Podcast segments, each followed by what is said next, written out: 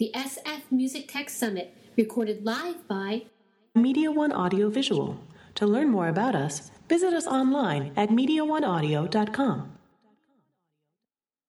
A lot of people in this room are, are working with the different social networks and have different strategies. And so this isn't as much as the panel talking to the room as it is we're, we're all going to kind of work together. So when you leave, hopefully you have some new ideas about new things to try, as well as maybe a new theory or a new approach to, to, the, to the ways you're using social networks and interacting with your fan base in different ways. So that's, that's what I always really love to get out of these these panels is new opportunities, not just kind of hearing about what some folks up here do, but but also being able to take that away and, and use it. So we've got two two things. We're, we're going to be asking questions at the at the you know towards the end, but while this is while while we're we're talking, I do want to let you know that we've we put a hashtag together on Twitter, so it's hashtag social music.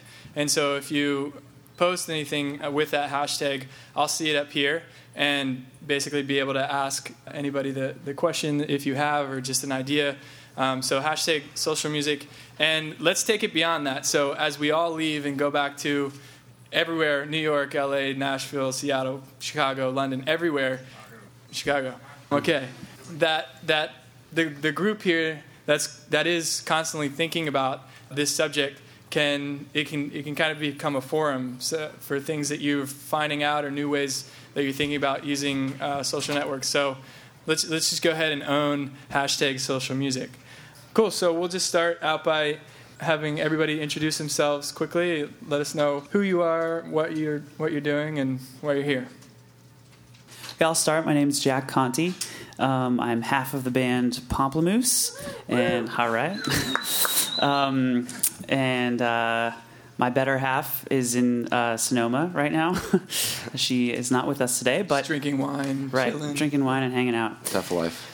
Um, and let's see, for those of you who uh, aren't familiar with the band, um, we got our start on YouTube, uh, uploading videos of ourselves uh, performing our songs in, uh, our home studio.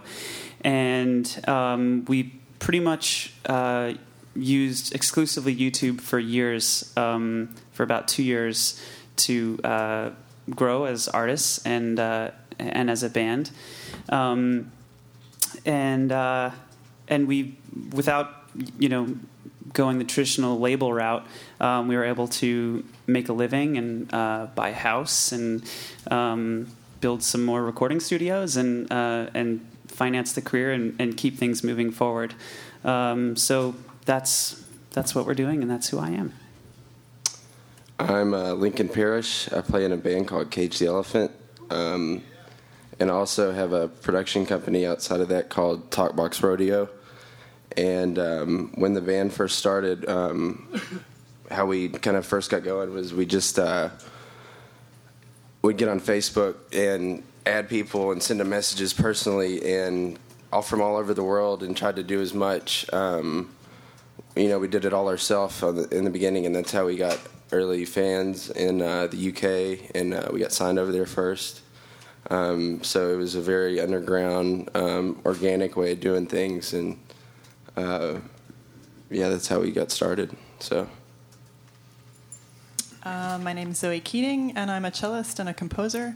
Um, I sort of got started. People know me as playing a cellist as a cellist with other groups, um, like Rasputina in the, and then uh, Imogen Heap and Amanda Palmer and um, a bunch of other people.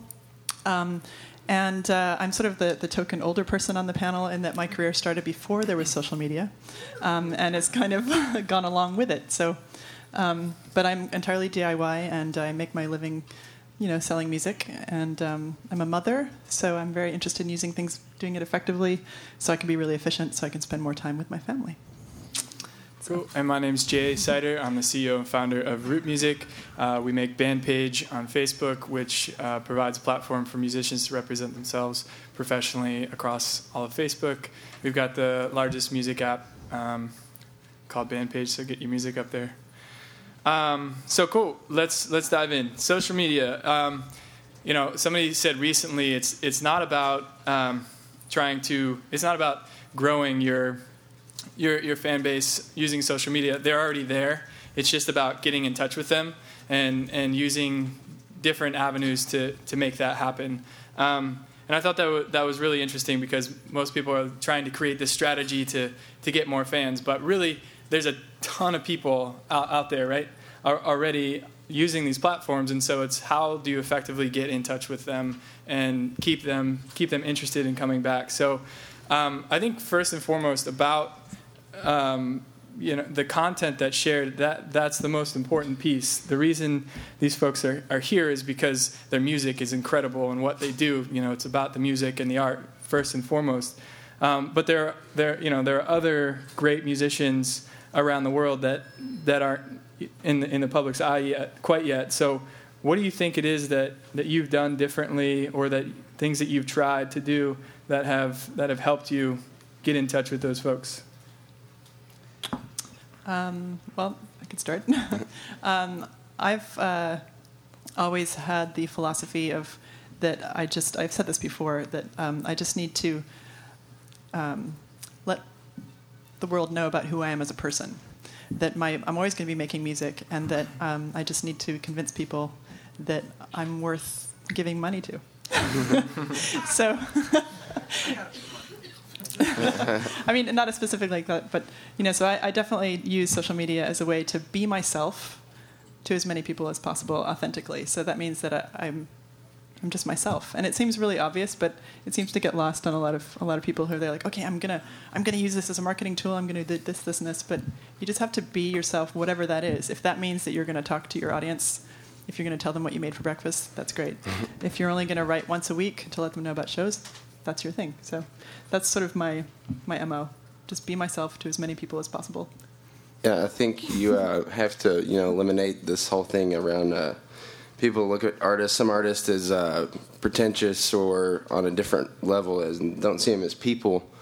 And you know, everybody is just uh, you know we're like people like everybody else. You know, uh, you have your talents, we have our talents, and um, you know that that can go for anybody. You know, so uh, depends on what your calling in life is, I guess. But uh, my thoughts about that. I'll start more uh, strategically.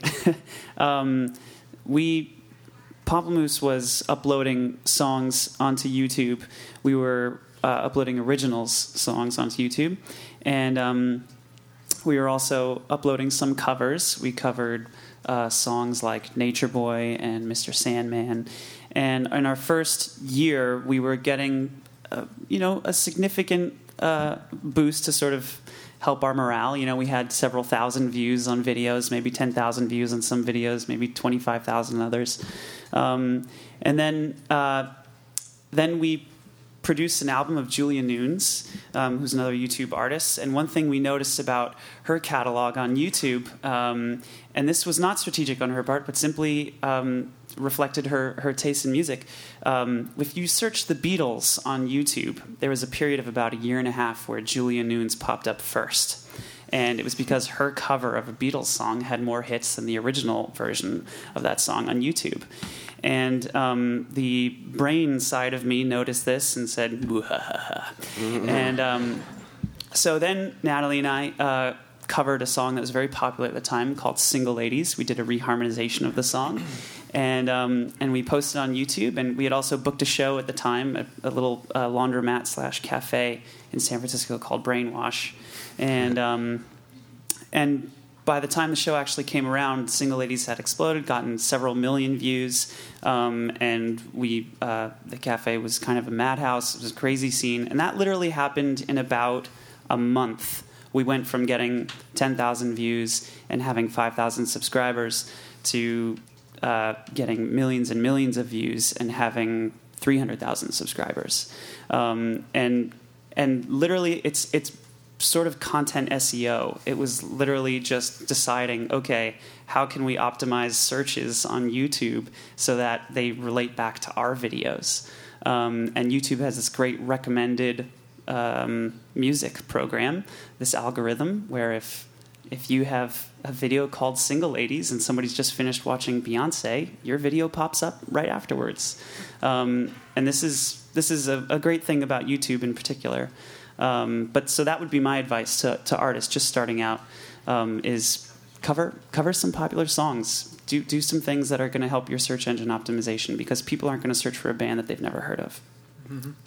Um, so Zoe, you, you talked about um, making money, which people care about, I guess. Um, so, so, and I think the the more interesting thing is that, um, and we talked about this a little bit uh, before the panel, which is um, people feel. Do you, do you feel? Do you think people feel more comfortable uh, giving you money for your art if they know you more personally, or is there a strategy, um, you know, with with uh, around letting other people manage your social media presence, um, where it's it's not necessarily you, but they know what to promote, they know what to say to get them to buy your songs or or go to your Um, shows. So I, I've never worked with, with that site, so I'm not entirely sure. cool. But I, I would say that my extreme belief is that um, it's definitely when you get across that it's, or for me, when I get across that it is me here, and there's no one in between. And if you music, if you buy my music, it's just you're supporting me as an artist.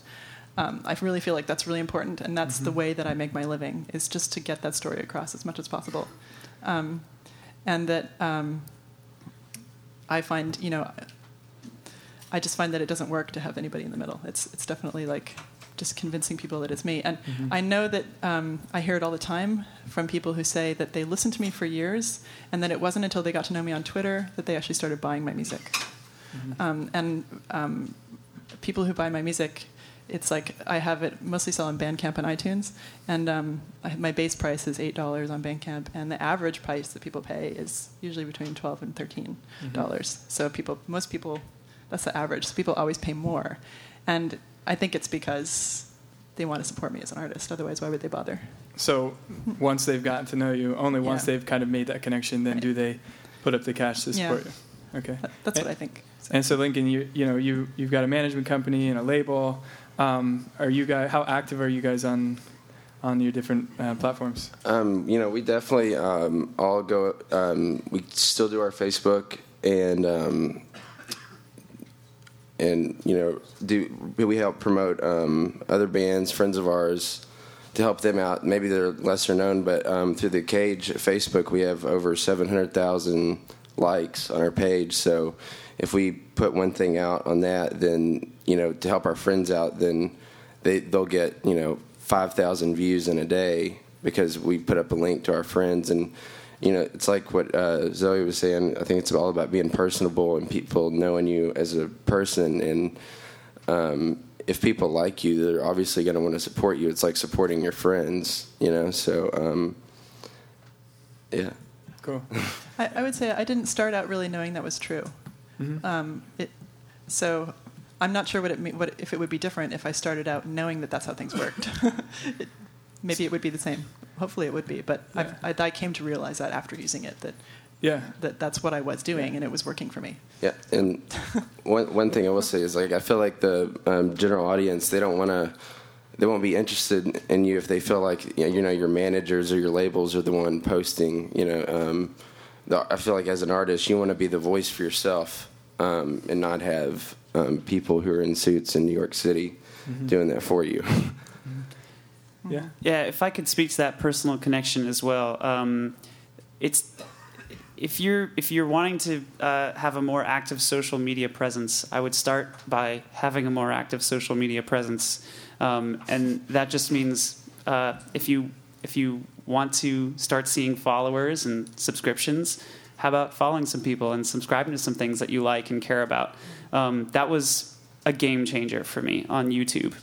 I started thinking um, of YouTube as this is a way to get fans.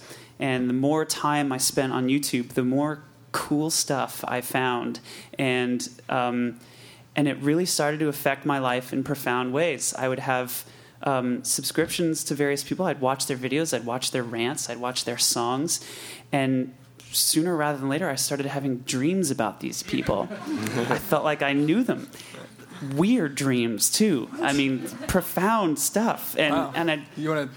no, I don't want to share them. um, but but I would wake up feeling really moved, and and the essence of that is an emotional connection with someone that you're making who you have no idea where they even live, but you, you feel like you know them in some sense. Um, and that emotional connection, I think, is really at the root of social media. It's it's really about connecting with people, um, and and connecting with more people and following more people and subscribing to more videos and see what moves you and what feels good and what you enjoy clicking on and what you enjoy watching. That's the best market research you could possibly do. Cool. Um, so Jack, you you guys uh, make most of your cash by uh, selling selling online. Um, what are the different ways that you've seen to be effective? Uh, do you, what how do you use the, the social media platforms to, to get the word out and Yeah. and get people to buy? Um, okay, so conversion. Um, I guess a lot of people are scared that having their music available for free is going to make it uh, less purchasable. I disagree with that. I think, um, in fact, I'll, I'll, I'll speak about a, a, a very clear moment where that, that came to light. Uh, I had a record that I'd spent four months making. I put it out, uh, but not on YouTube. And then I put out little advertisements, which just me in my bedroom playing some stuff to advertise the record. And I started getting emails Hey, can I have an MP3 of that YouTube track? And nobody cared about the album. They wanted the advertisements for the album. And there were these little things that I did in one day in my bedroom, and they were available for free on YouTube. You could pull them up, you could watch them, but people wanted those. They didn't want the album tracks that I'd spent months and months polishing and creating. Um, and, and that's when it really hit me that, hey, these videos that are on YouTube are, are you know, more than an advertisement for the track. They are the content themselves, um, but they also, they also are an advertisement for the track and the MP3.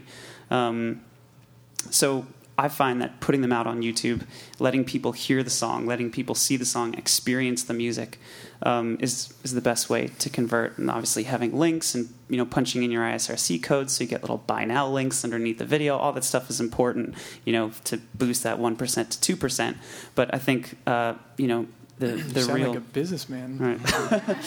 the the real uh, you know meat and potatoes comes from actually having the track available. Yeah, and it's music is so accessible these days through like um, sites like SoundCloud and stuff. You can, um, you know, for me and songs that I write outside of Cage the Elephant, I uh, as soon as I get done recording the song and mixing it, I immediately throw it up on SoundCloud and then share it to, you know, Facebook, um, MySpace, Twitter. Um, I'm trying to think what other Tumblr, um, whatever else there is out there, and it goes out to all these things at once, and so it's available to anybody in the world. And you know, I, I, it's definitely a new way of uh, approaching you know music and how it's accessible. But like he said, I don't think necessarily that that's going to make people not want to pur- purchase your music because if if they really like it and if it's good to begin with, then they'll want to have it in their car or you know on their iPod and you know they'll be able to download it um, through Bandcamp or iTunes or whatever. So Any other thoughts about making money? You, you tend to do that uh, as well. Um, well, well, my process is a little slower Uh-huh. because I tend to, you know, work really hard on something and then release it kind of slowly. And especially now that I'm a mother, it's even slower. But um, uh, you know, there's tons of my music out there for free. I, I've never really. It's funny. I haven't really done it as a. I'm going to put this out for free, and then everybody will hear it. I just have to hope that it's going to work out. um, but I will say that the um, the things that lead to the most sales are not social media; it's NPR. so, because I I was on All Things Considered last week, and that was you know number one on iTunes for the whole week Yeah. on iTunes Classical. All right, NPR. I could mention just one more thing. I guess. Thanks. Um, the, one thing that's nice about social media, I find, is that um, sometimes converting is really difficult. I'm sure everybody in this room has had the challenge at one point in your life where you have value and you can't convert. Um, and the nice thing about social media is that you can have value right now and figure out conversion later. um, if you if you can build um, something that's good and uh, people can follow you. You can build the brand. You can you can um, you know you can develop followers and subscriptions and all that kind of stuff. You can sort of worry about monetizing down the road and it will work down the road. It works because legislation will catch up eventually and there will always be a way for artists to monetize because people need art. Um, and what's great about social media is it's a really quick way to convert that value to stored value I would say there's one other thing though, like in addition to like occasionally convincing someone, you know, on Twitter, for example, that uh, maybe they might want to buy my album or. I don't say like go buy my album, but the other, the other thing is that I mainly use it to know. I know that my audience is already out there, and I just need to let them know that I'm playing a concert nearby because the majority of my audience is not even on my mailing list. You know, they're they're going to be using whatever tools they use to find out about things, if they're even finding out about things, and so um, in terms of conversion. It's like I'd like to. I think of conversion if I can convince somebody to, to come to a show, or even if I can let them know that there's a show that I'm playing in New York, you know, next week. Like that. That would be one of the things. Yeah. So, There's also the feedback aspect too from the fans. Is like, um, like part of it for me. I'll throw a song up that I recorded that day, and you know, par- part the interest of it for me to is to hear the feedback of what people think about it, or you know, and I want to know what the people who listen to my music what if they like it, do they not like it, and you know, am I doing something right? Am I doing something wrong? Um, you know, it's it's the best way to you know really test yourself in a way. Yeah. I guess. We did something similar um, with uh, Miles Davis camp recently, where he, well, his camp put up um, a, a bunch of songs, about 30 songs, and off of the band page to, to see how many people shared the track and, and played it to put together a compilation disc, and that's what they're going to come out with. We're going to come out with that study soon, but you can use these platforms to basically test your audience and see what they're into to put together a product later. we had we had talked about in the meeting a little bit the thing that we had forgotten about that sometimes you don't even know what social media is going to be good for, mm-hmm. and that Jack and I met via Oh, yeah. Twitter, and so and, and I also just did a few shows with Tears for Fears, and we met on Mhm. Twitter as well. Yeah. So How did tell tell us how that happened? Jack tells stories really well, so he should do it. Okay. Uh, well, yeah, Zoe and I met on Twitter. Um, our Pomplamoose was uh, about to release a um, a tune. We wanted orchestration. We wanted to have a string section. We wanted to have horns, um, and we lived in the middle of the suburbs and didn't know anybody. And uh, we post after a long time of strategize. Okay, who can we call? We know this guy and this business and that guy, and we sort of tried the whole thing. And then finally, we just posted a tweet saying, "Hey."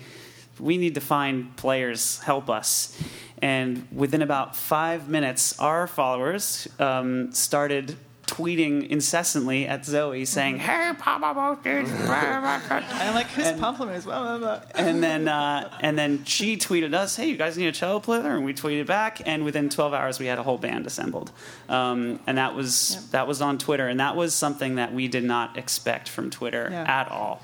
Um, Within a couple days, we recorded and finished a song with a full Yeah. orchestral section. I, I, I would say that, that that's sort of an, uh, an unacknowledged thing about social media is that for some reason you can well, you can find you can find help you know you can find help and then mm-hmm. you can also meet people in this sort of unconventional way that might not necessarily work at a party but because it's this weird unconventional way it works Yeah. Yeah. so I, I, I, I can encourage people to be open to that kind of thing. Some people aren't as shy on the internet either. Yeah, like I am, I am actually kind of shy.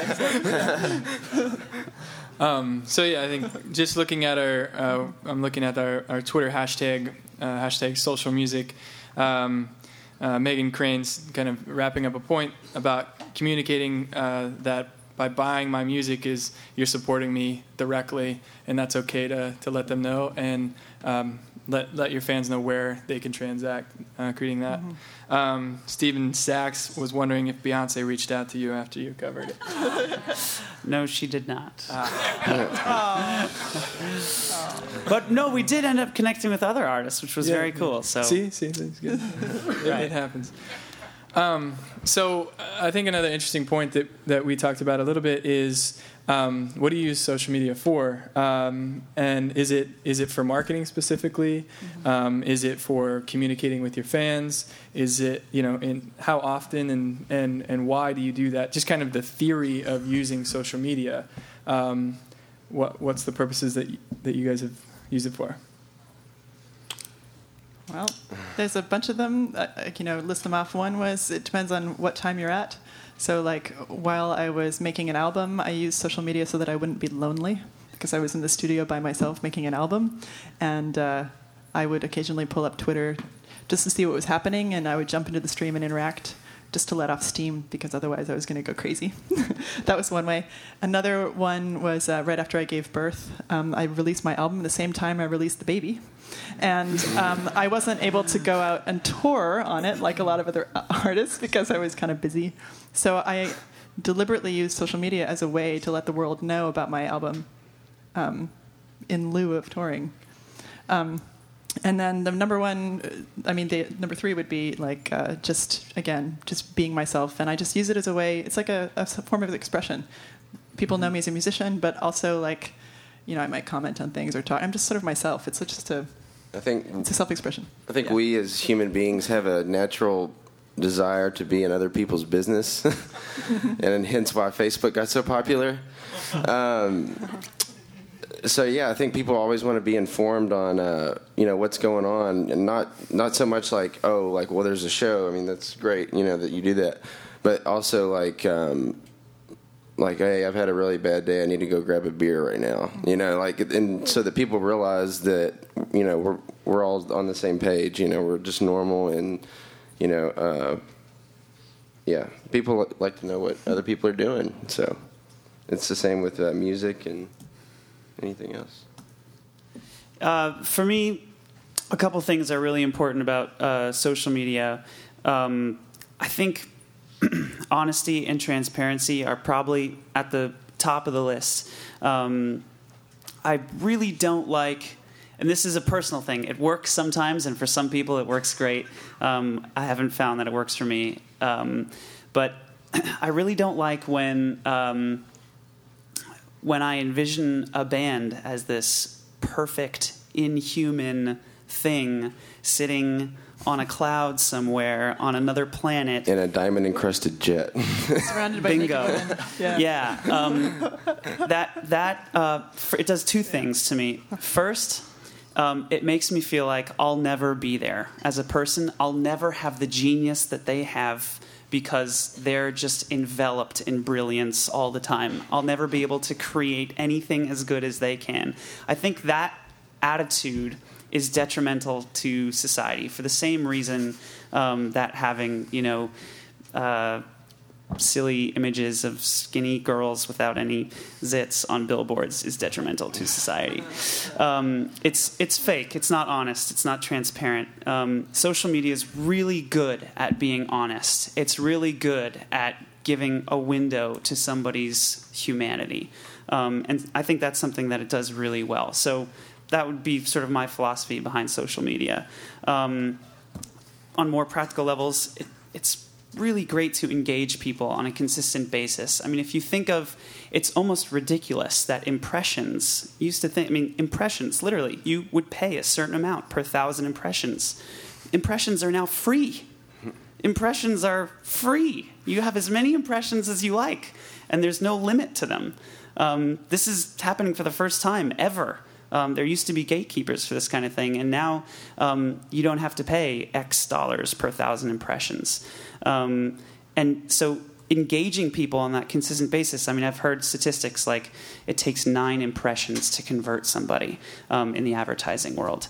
Well, you can tweet nine times in one day if you want. I mean, but over over a course of time, those tweets, everything about that, um, about the artist's brand or their lack of a brand or whatever it is, those are things that that add impressions and, and add engagement from a fan's perspective.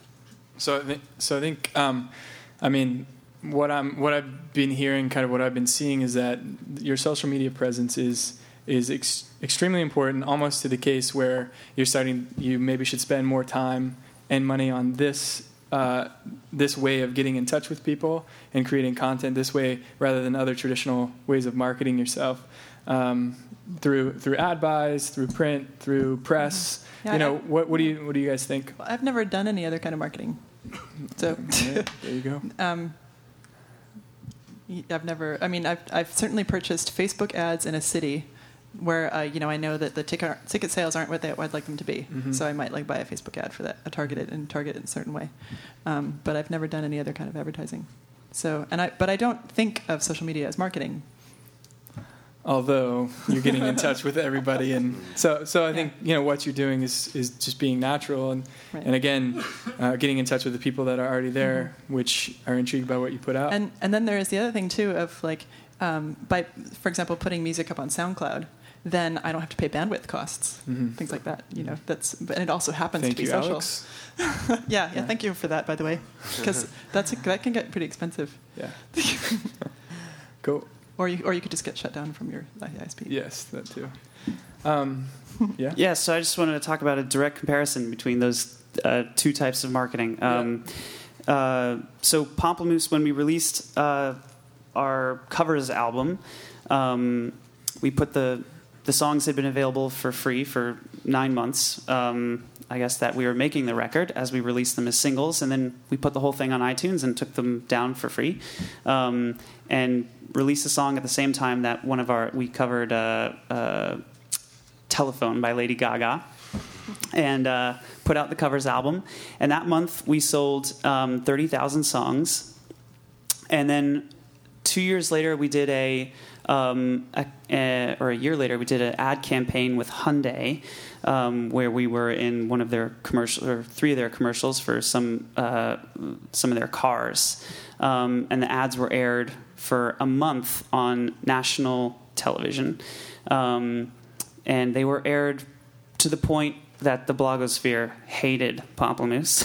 uh, they were aired all the time, um, and I think no, I'm I'm sort of joking halfway. A lot of people still liked us, uh, but um, we sold I think twenty five thousand songs that month. So um, the the comparison there for me uh, is is pretty clear. I mean, it, it was relatively similar, but one of those campaigns costs about I don't know how much thirty million dollars maybe. I mean the, the ad campaign was a full you know national television campaign. It's hard to say what that costs start to finish on a budget perspective. Um, and our campaign cost zero dollars, and it was strictly limited to YouTube, and it generated the same amount of sales. So, you know, looking looking at managers and labels um, today, and I think Lincoln, you're the one, the ones represented uh, there on this panel. But um, as as they're spending ad dollars and, and marketing in different ways, do you think um, this is this is kind of the obviously this is a fu- the future of, of where things need to be and where you need to be focusing time. But do you think that's something that needs to be happening now. And, and this is open to the panel too. Like uh, should we should we be clear you know that it's time to make some shifts and prioritize where you spend your money as well as your time uh, to effectively get in touch with uh, a fan base? Yeah, I think um, like sh- just real quick should should the teams in in the labels and, and managers be much bigger around social media than uh, other teams Uh, no, I don't think so. I think it can be a lot more direct with the artist. And um, what's great with the social media thing is now you don't have to go into millions of dollars of debt to uh, promote yourself.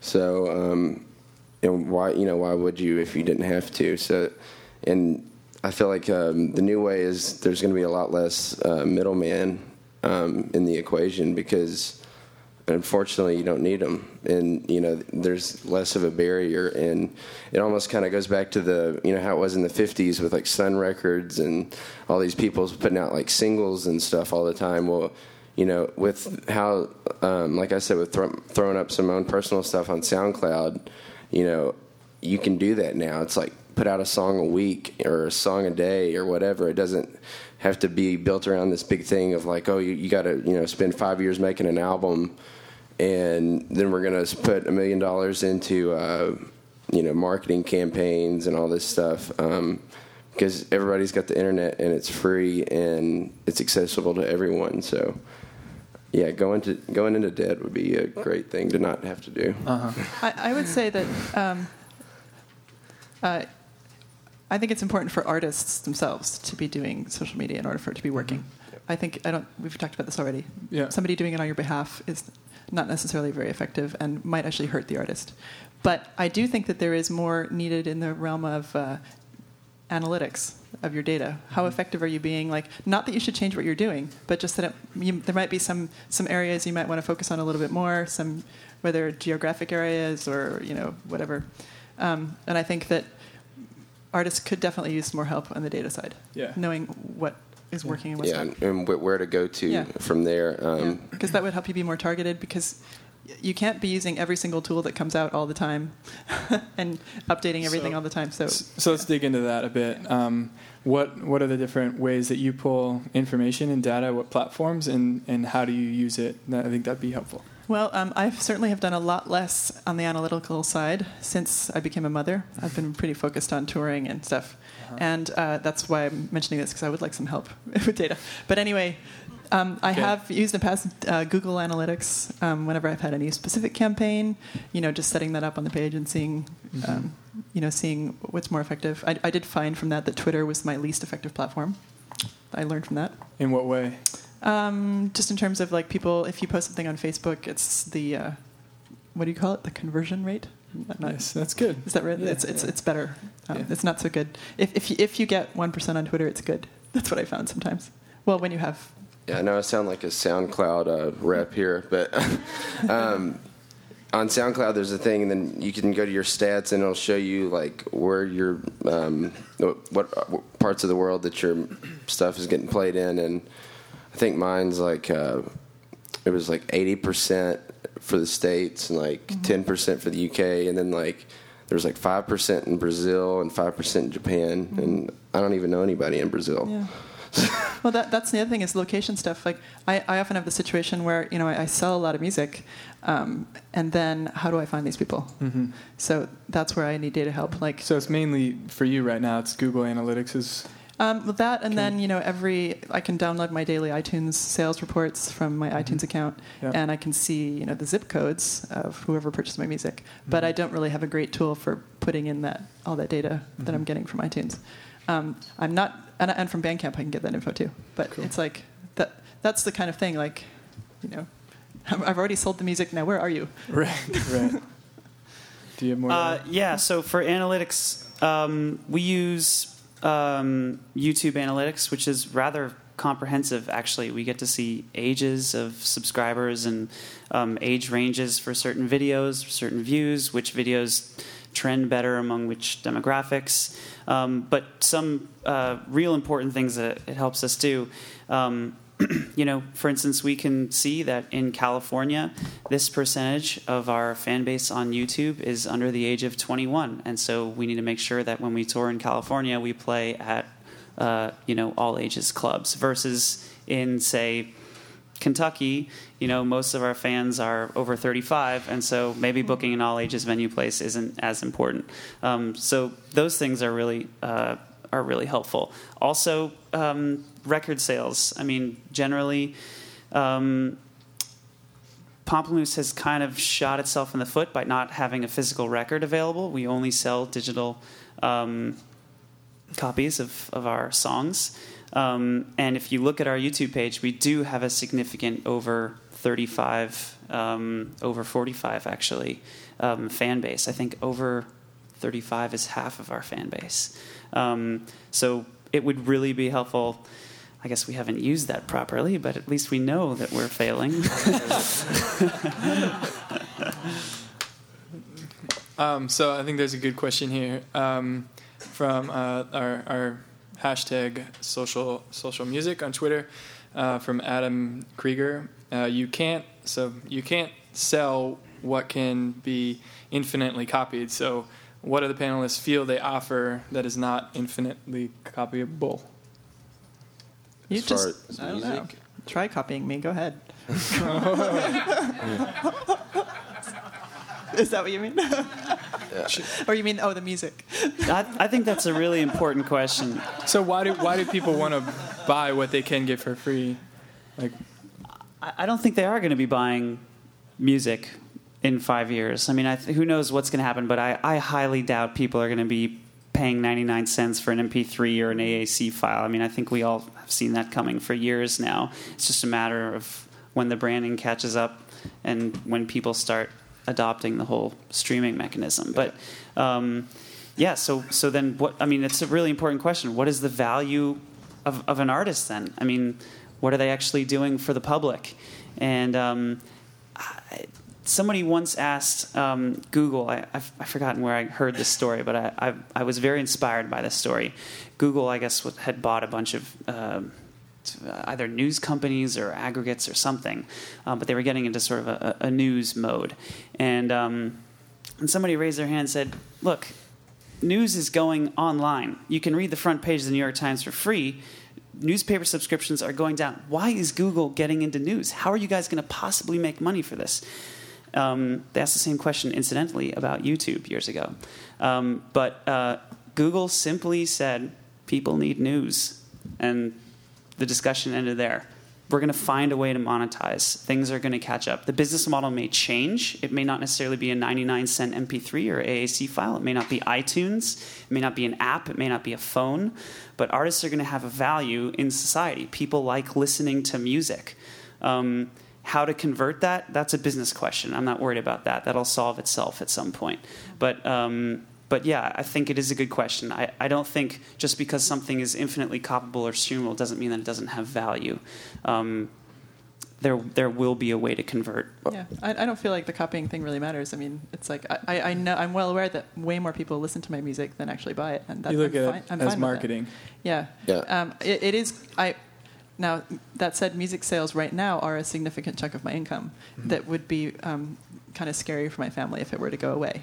Mm-hmm. But um, that's you know I can't rely on it, so therefore I have to continually develop more sources of income. Like I'm working on scores for plays or you know things like that. It'll it'll all work out. I'm pretty confident. I'm not I'm not worried about that. And so, I guess my point of view from being on a I guess a major label and all that kind of stuff um, is I've told people directly go illegally down our download our album because I'm probably not going to see money from it anyways. uh, um, Easy.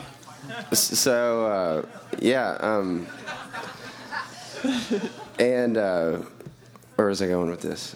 Um, well, there's the thing. Like it's You're like being honest. Yeah, no, there's yeah. there's other ways to uh, you know make money and music. You know, there's uh, you know, you get things through like licensing. Uh, we uh, one of our songs, the through Cage Elephant, was licensed in a video game called Borderlands, um, and immediately like uh, the song went um, platinum. It sold over a million copies, um, and uh, there, you know, there's things like that, and you know, bands make money playing shows. Mm-hmm. Um, so yeah, I don't really care if people listen to my music for but free. But I think I think you know this is reality. So you know, get fucking with it. This is the this is how it's going to happen. Can, can so I just add one more, one pretending. more thing? Yeah, go ahead. Which is it? Sorry that that um, you don't need if if you are really selling it all yourself, you don't need that many fans in order to make a living. Mm-hmm. You, you, really don't need that very many. And so there's always going to be people who are just going to listen to music and they're going to get it from the cloud. They're not going to pay for it, whatever. That's that was probably the majority of people.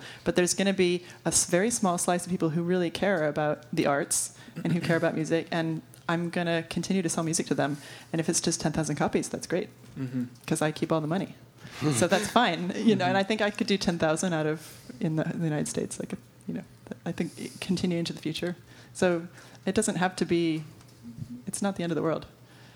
um, yeah, I just I just wanted to uh, talk about another very specific example of how artists are going to make money. Um, Natalie, the other half of Pomplamoose, um, has recently decided that she wants to make a solo album. I'm not hurt; it's okay. Um, and uh, this is just one of those things that nobody saw coming. She uh, she created an account on Kickstarter. I'm sure a lot of you have heard about Kickstarter. Um, it's basically a, a, site that allows artists to give away, or not give away, but rather sell things, or an, I'm not sure what it is. They're, they're selling uh, backstage passes. They're selling a handmade painting made by me. The guitar strings I used to record long, long time ago. Whatever it is, you know, they sell things and. Uh, in an effort to fund a project. And Natalie put her goal for the project at $20,000. If the project doesn't reach its goal, then all the funding falls through and nobody's cards are charged and everything's clear and fine. Um, her campaign was 50 days. She raised $104,000. So um, artists are going to make money. Yeah, I think it just always comes back to the value that you're bringing. You know, you put a good album together, I'm gonna want to listen to the whole damn thing and, and buy that. But you've got you you really have to. There, there has to be that true value behind it. It's not the overnight thing and pushing it through, you know, distribution channels. And it's it's really time to to to see that up front and stop trying to you know figure out how to continue it's- to finagle that. It's not the 80s anymore. Yeah. so I saw your hand first. Sure. So a question related to Kickstarter, actually. I- I'm curious. Um, I saw Devo in Seattle recently. Older than most. Um, and I love the band, love them forever. I paid hundred dollars for the VIP ticket, which was a total waste of money because the venue running the VIP session uh, did, did a terrible job with it and, and got essentially no time with the band. But I didn't care because most of the money went to the band, so I was supporting them. And I wonder if we're do any of you see a future in which there's patronage of the arts in the more traditional form where I just say, you know, I'm going to make music for the next 20 years, and if you like what I make, just kick me some money through Kickstarter once a month. I'll have enough money to survive, and I'll just keep putting out all my music for mm-hmm. free. And because I like an artist, I'm just going to subscribe for five bucks a month to donate. You know, it's like tithing to the artist. or Yeah, there's there's lots like that type. Bob Mould does that, for example, really mm-hmm. well. Like a lot of artists do that, where they mostly work on, you know, they have a, a s- a system in place, you know, for getting subscribers. Things like Topspin does that stuff. Another But it- another artist who's a good example of that was Bon Iver. Um, his first record for Emma, um, he recorded on an inbox at his uh, you know uncle's cabin or something in the woods over a month, and um, completely released it independently on his own. I think the album went to, on to sell like three hundred thousand copies, probably more than that now, and all that money went straight to him uh, with no middleman. And it was a underground cult following thing overnight. And I don't know how much uh, how much of that he did through social, social media. I'm sure he had to have done something because you just don't get 300,000 fans like that. But um, yeah, he's another good example of you know somebody who's kind of keeping it all in the house. Um, I I definitely. Um, I, I think the the irony of this whole thing is that with the progression of technology, we're actually moving to a model that existed 500 years ago, Yeah. which is this. Uh, this sponsorship of artists and who's going to be the sponsors we don't know but we do know that there are a couple things that are really effective tiered pricing um, there are super fans you might have 200 super fans, and that might be a significant chunk of your income in a year as an artist.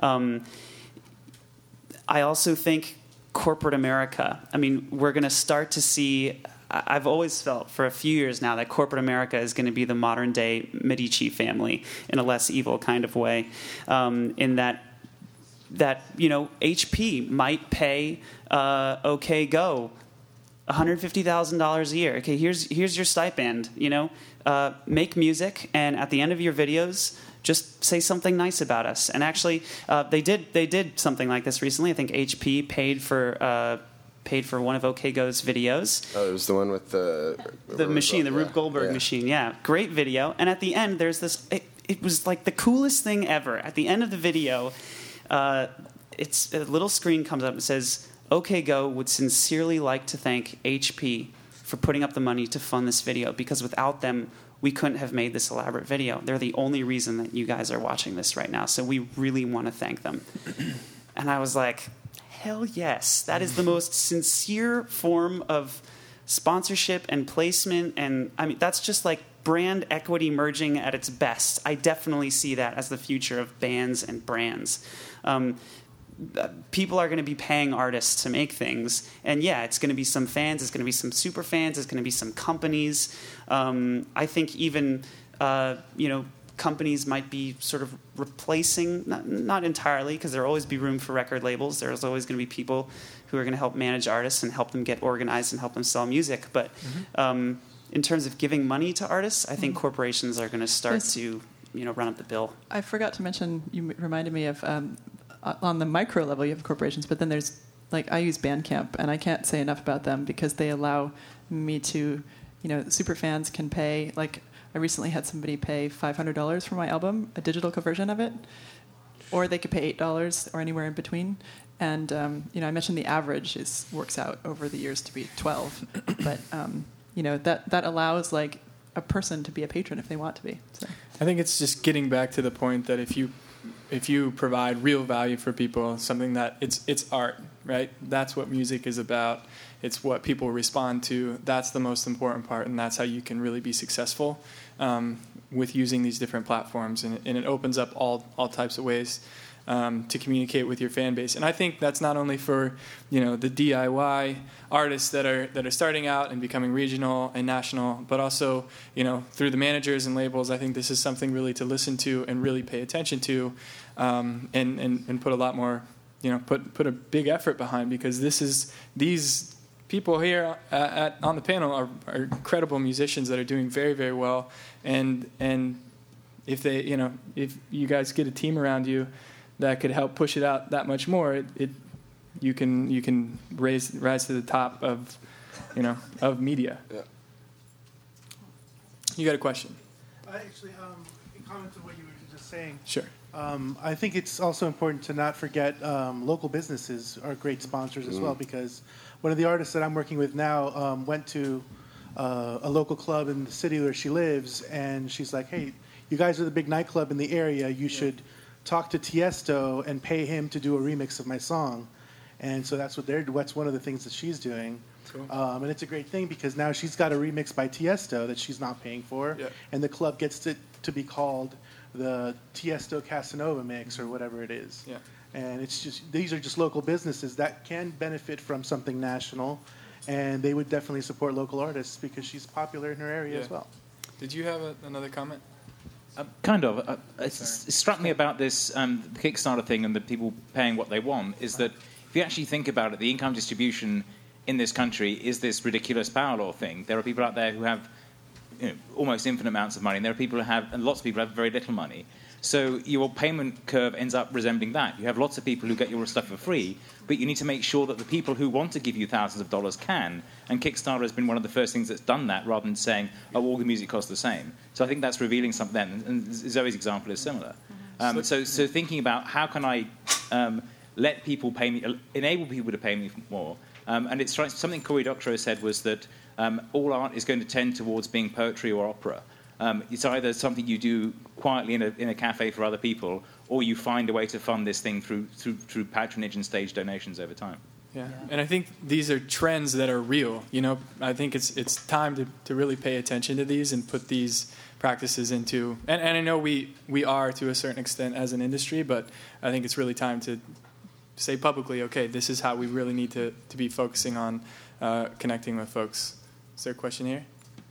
Oh, you're just saying hi. okay, good. Hi.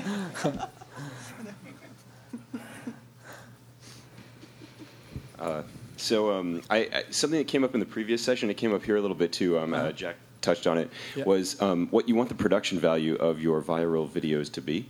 Um, because you're sort of saying it was almost heartbreaking, or I don't know, maybe made you happy that this like sort of quick little video um, got so much love. Uh, in the previous session, we had people saying, well, if you want it to really be viral um, and work, it actually has to be high production value. So I guess um, I'd like to hear from all the panelists on that. Well, Adam Dodson is a millionaire now because of you know, the "Hide Your Kids, Hide Your Wife" video they got on the internet. Um, I mean, that's how. And you know, that was. And you can film on your iPhone. That that can be your camera. Uh, you know, I don't think. I don't think it has to be a big production value.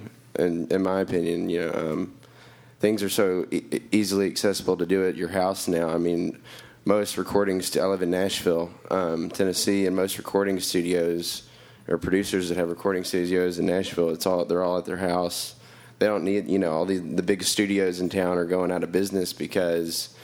Um, you know, you don't have to have the big, you know, like five hundred thousand dollar Neve console to make a great record anymore. You know, you can do it at home on your laptop. So, Yeah, I, don't- um, I haven't done any of my own videos or anything, so, um, and I, I tend to just release the recordings that I make in my spare bedroom. That said, I spend forever making them perfect. But so I don't know. It's like the, the, I spend a lot of time on the artistic concept and making sure the art is good, Mm-hmm. but it doesn't really cost that much to make. It just costs time.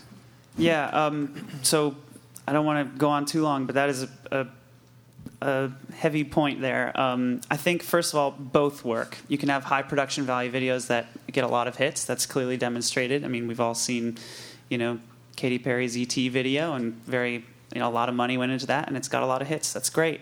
Um, but also, there's uh, like this artist that I was talking about before, Julia Nunes. Um, she's got a backpack on. She's literally about to leave for school, and she picked up her ukulele and recorded a song, and it has three million hits, and it's on YouTube. Um, you know, so so the the question there, I think, is not is not one of production value or or less production value. The question is, why do people share things? Why do people like things? What is it about that thing?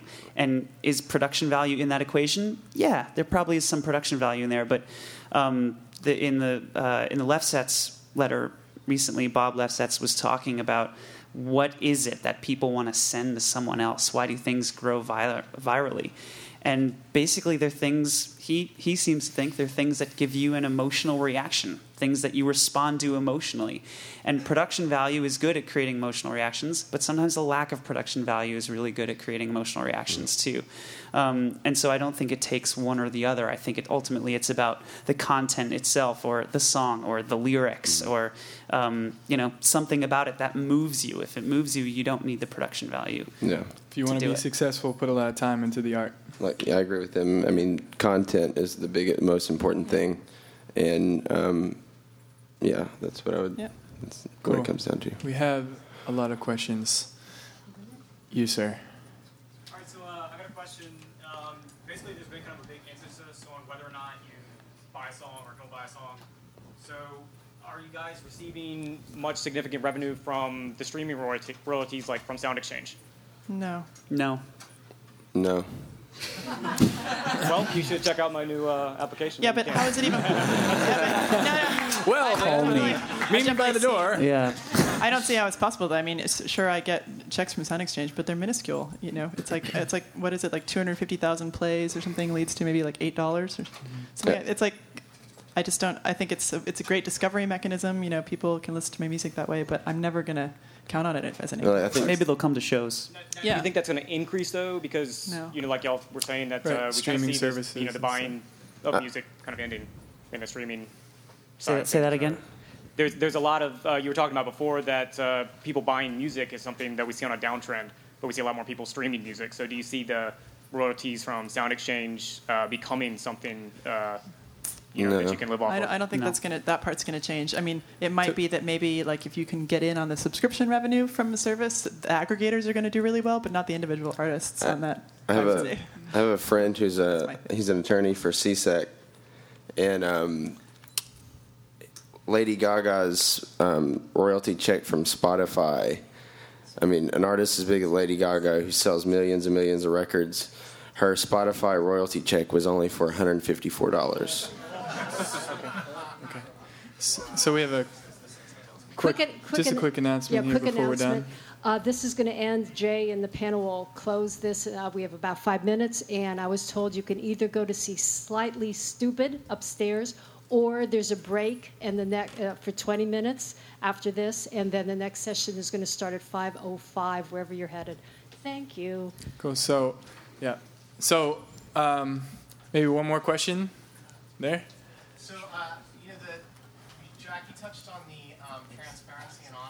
Comes with uh, social networks. And, you know, certainly a lot of older acts are just confused with technology, but that honesty and transparency for some acts is difficult too. And I'll never forget, this is more just a point of anything else, of how open and transparent it, it makes being an artist. I, I was managing a multi-platinum band in the early 2000s, and they used to get on that tour bus and leave their wives and girlfriends and go crazy on the road. And I'll never forget when I got a phone call from the guitar player saying, "Get that fucking post off of Facebook right now," because some girl he had hooked up with last night had said, "Oh, you were so wonderful last night," and his girlfriend saw that. So I think it actually is keeping artists honest on the road in addition to uh, so just making Awesome. a point I do a lot of tweeting about Cello Baby. Yeah, it's probably a He lot. comes it- on tour with me, I think it's a lot more. Uh, it'd be a lot more difficult for anybody to have an affair these days due to social networking. All right, last question. On that note, do you find that? Let me rephrase. Uh, do you find that you need different social networks depending on what privacy level you want, or different channels? What's privacy? I am very careful about privacy now that I'm a parent. I will say because I have a little baby who comes on tour with me because I, I have to bring the baby on tour, and so it's just a mission of I still use all the same services, but I, I just select what I'm posting. Uh, yeah, I think it's You up I'm to just a little the, more the user himself. You know how much you want to put out there. Um, you know, I'm not going to take a picture of my house and post it on Facebook because there's some weird people out there and they'd probably turn up at my house. Um, Yeah, and I, I live in the middle of the woods, and so you know in Sonoma County, so I, I think about those things. But